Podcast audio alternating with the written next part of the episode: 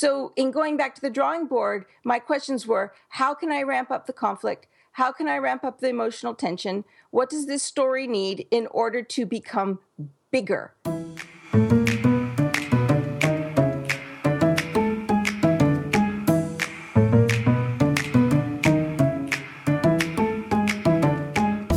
This is Taylor Stevens, the New York Times best-selling and award-winning author of the kick-ass Vanessa Michael Monroe thrillers, and this is the Taylor Stevens Show with Steve Campbell, where we are kicking writing in the butt one word at a time.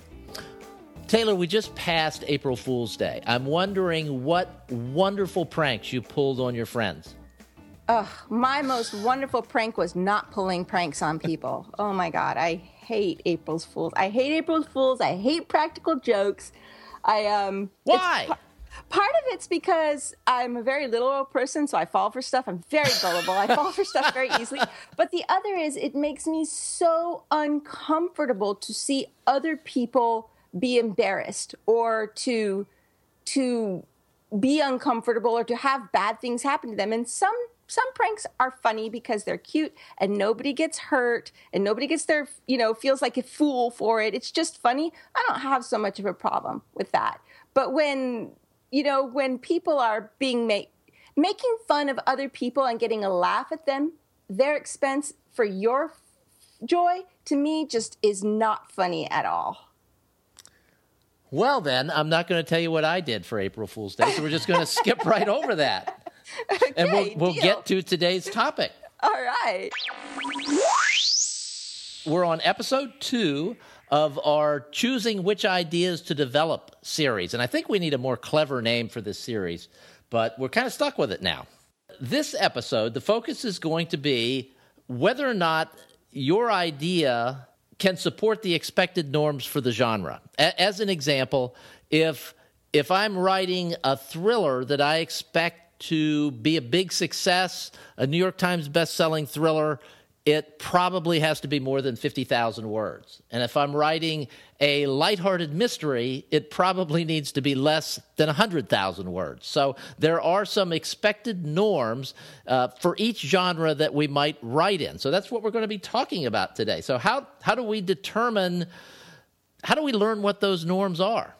Well, for word count itself, I mean, you can Google and there'll be lots of information out there where people will, you know, it's out there. Agents and editors kind of just have a normal, you know, this is sort of what we're looking for. And they have their reasons for why they do it. Um, but as far as other norms, this is why it really helps to be um, versed in the genre that you're writing in. Because let's use thrillers, for example, since that's what I do. That's what I do um, you cannot have a thriller without lots of oh my god what's happening? How are they going to get out of it? Uh, and fights and and um, I mean you can have it without the physical fighting, but there's there's usually always death and destruction and bombs and the end of the world and whether it's the end of a person's world or the world, um, it's those are just expectations for that genre. If if it's not full of thrills, it's not a thriller, and you're not going to have a mystery without somebody trying to figure out what happened or who done it. And you're not going to have a hard-boiled detective story without a hard-boiled detective. And you're not going to have science fiction story without the fiction and the science. So um, there are just you know epic fantasies for example are expected to run very very long and have lots and lots of words and lots and lots of world building so if you write a fantasy and there's no epicness to it then there's no epic fantasy so, generally speaking, people who read a lot in a particular genre are going to be far more familiar with those expectations than somebody who comes to it cold. So, that's why they always say that you should read a lot. And there are there are genres and subgenres and subgenres of the subgenres, uh, especially in mysteries. And I, I, I, focus on mysteries only because I, I have read so many over my lifetime. And, you know, we've got the hard boiled mystery, we've got the PI mystery, we've got the female sleuth, we've got the. Uh, the cozy mystery, we've got the cooking mystery, we've got the dog mystery, and right. they've all got their own expectations, their own right. reader expectations. And if you, you know, if you write a dog mystery, uh, where there's a lot of swearing and sex, it's not going to be wildly popular Right. because dog mystery people are cozy mystery people in general.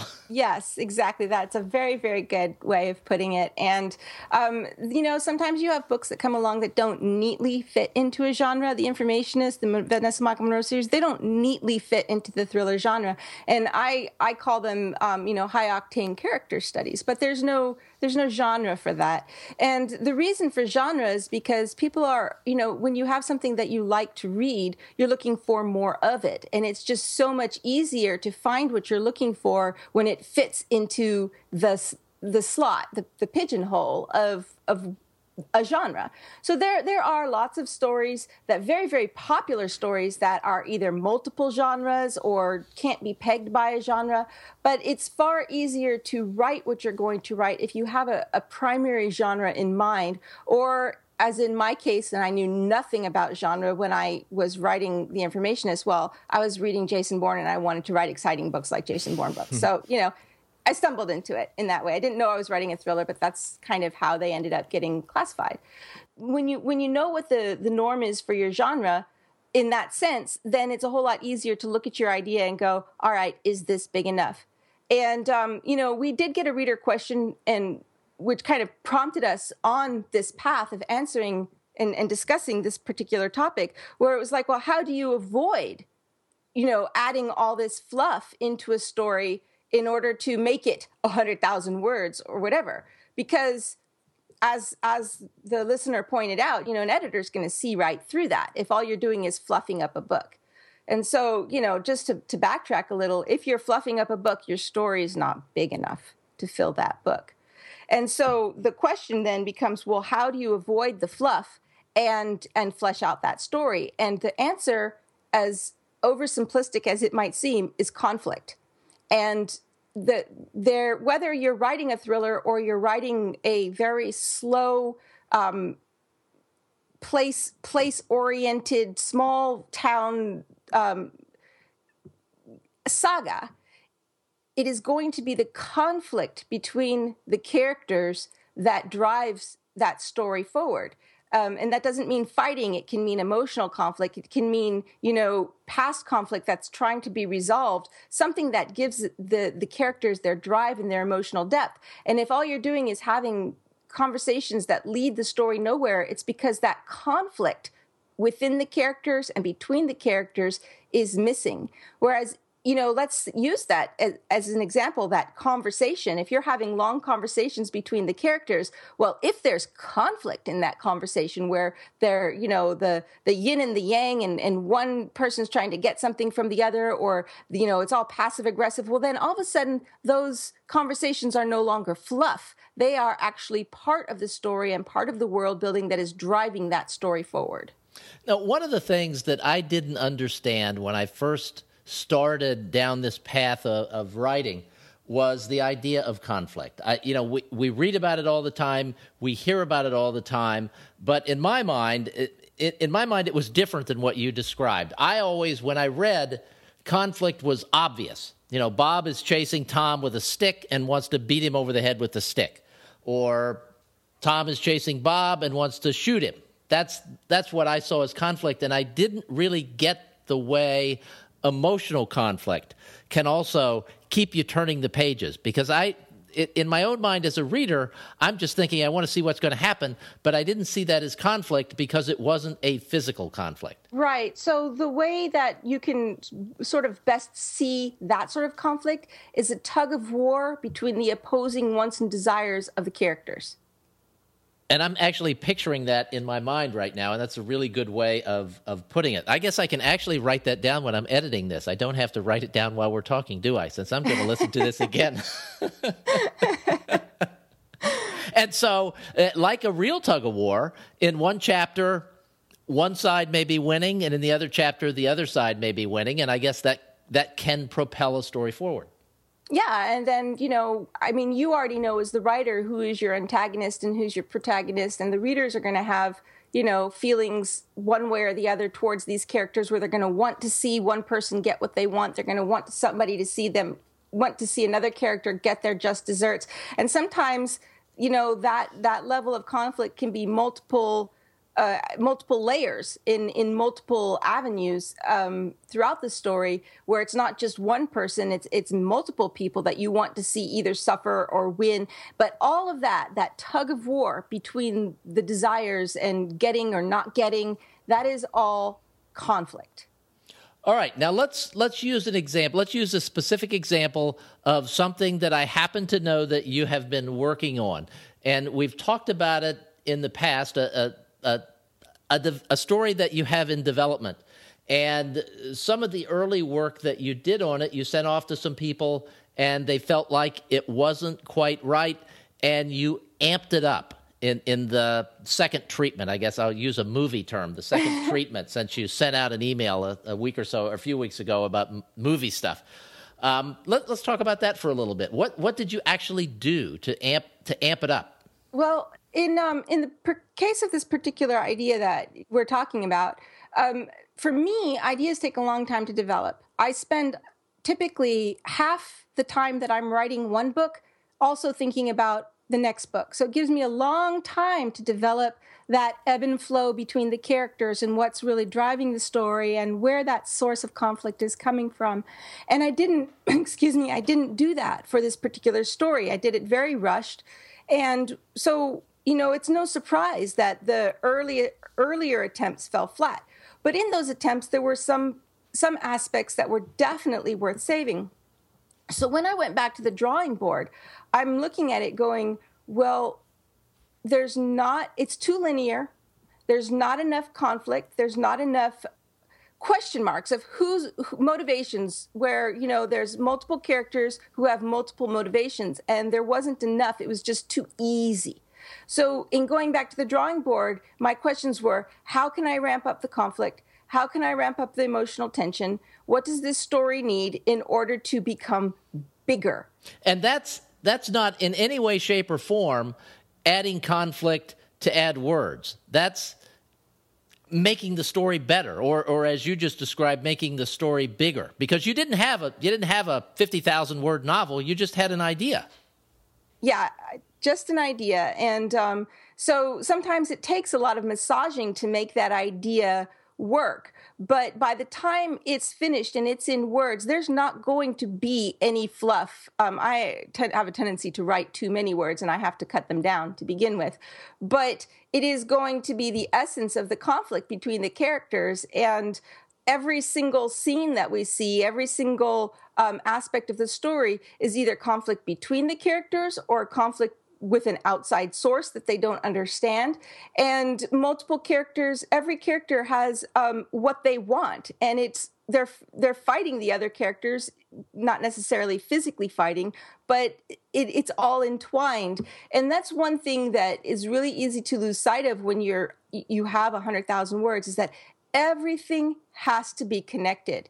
You can't have throwaway things that you put in there just to randomly fill the space like if if character a has an interaction with character b it has to mean more for the story than just whatever information is coming in that. Somehow everything rolls back in on itself like a spiral that connects at the very end. And so that's how you eliminate all the fluff is looking and going all right i have this character. He's in the story but he only shows up in scene one and yet he has a really uh, strong connection to this other character. So I've wasted, I've wasted that connection. Right now, it's just a scene. But if I can find a way to integrate that that character back into the story later at some point, where it, there's like sort of an aha or oh, that's why that was part of the story to begin with. Then all of a sudden you've added a layer of depth, you've added a layer of conflict, and there's you've eliminated any potential fluff. So, I mean, you, do a lot of hard thinking uh, before you actually start writing. How often do you reach the point where you go, oh, yeah, I did have this character early on here, and I can use him again in the final third of the book to really tie up some loose ends and, and make the story sing? All the time. it's, it's constant because you know just because you've thought the story through doesn't mean you've written it and you you're finished with it. So much of this comes out in in the process of writing. It comes out in thinking about it as you're writing it. It comes about through subsequent drafts. So um, you know, starting out with it is great, but you don't have to be chained to the idea. You you allow it to grow and morph. And sometimes you'll go back through and you go, you know, this scene was really good, but this character, you know, there's too much information about the character. It gives it more it gives a feeling that the character is more important to the story than he is. So there's sort of this expectation that he'll show up again. So I can actually cut that scene down, maybe even remove the character's name, remove his backstory, and just make it a quick exchange. And all of a sudden, the fluff to that piece is gone too, because now it doesn't have to tie in later in the story as well. Wow, this is almost like learning to kick your writing in the butt by eliminating one word at the time. One word at a time. yes, yes. eliminating is a big part of kicking writing in the butt. That is true. All right, that is it for this episode. The third part of the series is going to be maximizing the value of your idea, and that will be next Tuesday. So I hope you will join us then. In the meantime, Taylor, since we flubbed so badly on the call to action in the last episode, I know that you have developed a great idea for the call to action in this episode. Oh, yes, totally, Steve. I hate you. Um, you know, uh, I, would, I would, I love interacting with people on social media. I'm really, really bad about social media, but I am on Facebook and I am on Twitter. And the more people interact with me, the more I'm actually present to interact with others. So if you'd like to see me there more often, then come chat with me and ask me questions and, and interact with me, and, and I will be there back in your in your uh, feed. And I will give you one warning if, if you're going to do this on Facebook. Taylor has two profiles. One oh. is for Taylor the author, and that's the one where she interacts with people. And the others is for Taylor the person. And if you say something there, she will completely ignore you. No, I won't. what happens is what happens is when you're on Facebook um, and you're on your author page, then you don't actually see what's going on and you have to actually manually switch over to the other side. And since all of my interaction is on my page the taylor stevens comma author page i forget to go back over and look and see what's going on. So i don't ignore people. It's just that that's not where i am most of the time. All right. Well i'm glad that i'm glad that you clarified that because when you said no that wasn't the case then i thought maybe you were just ignoring me. Oh never never never. All right. We'll be back again next week. Thanks for listening See you next week, guys. Bye.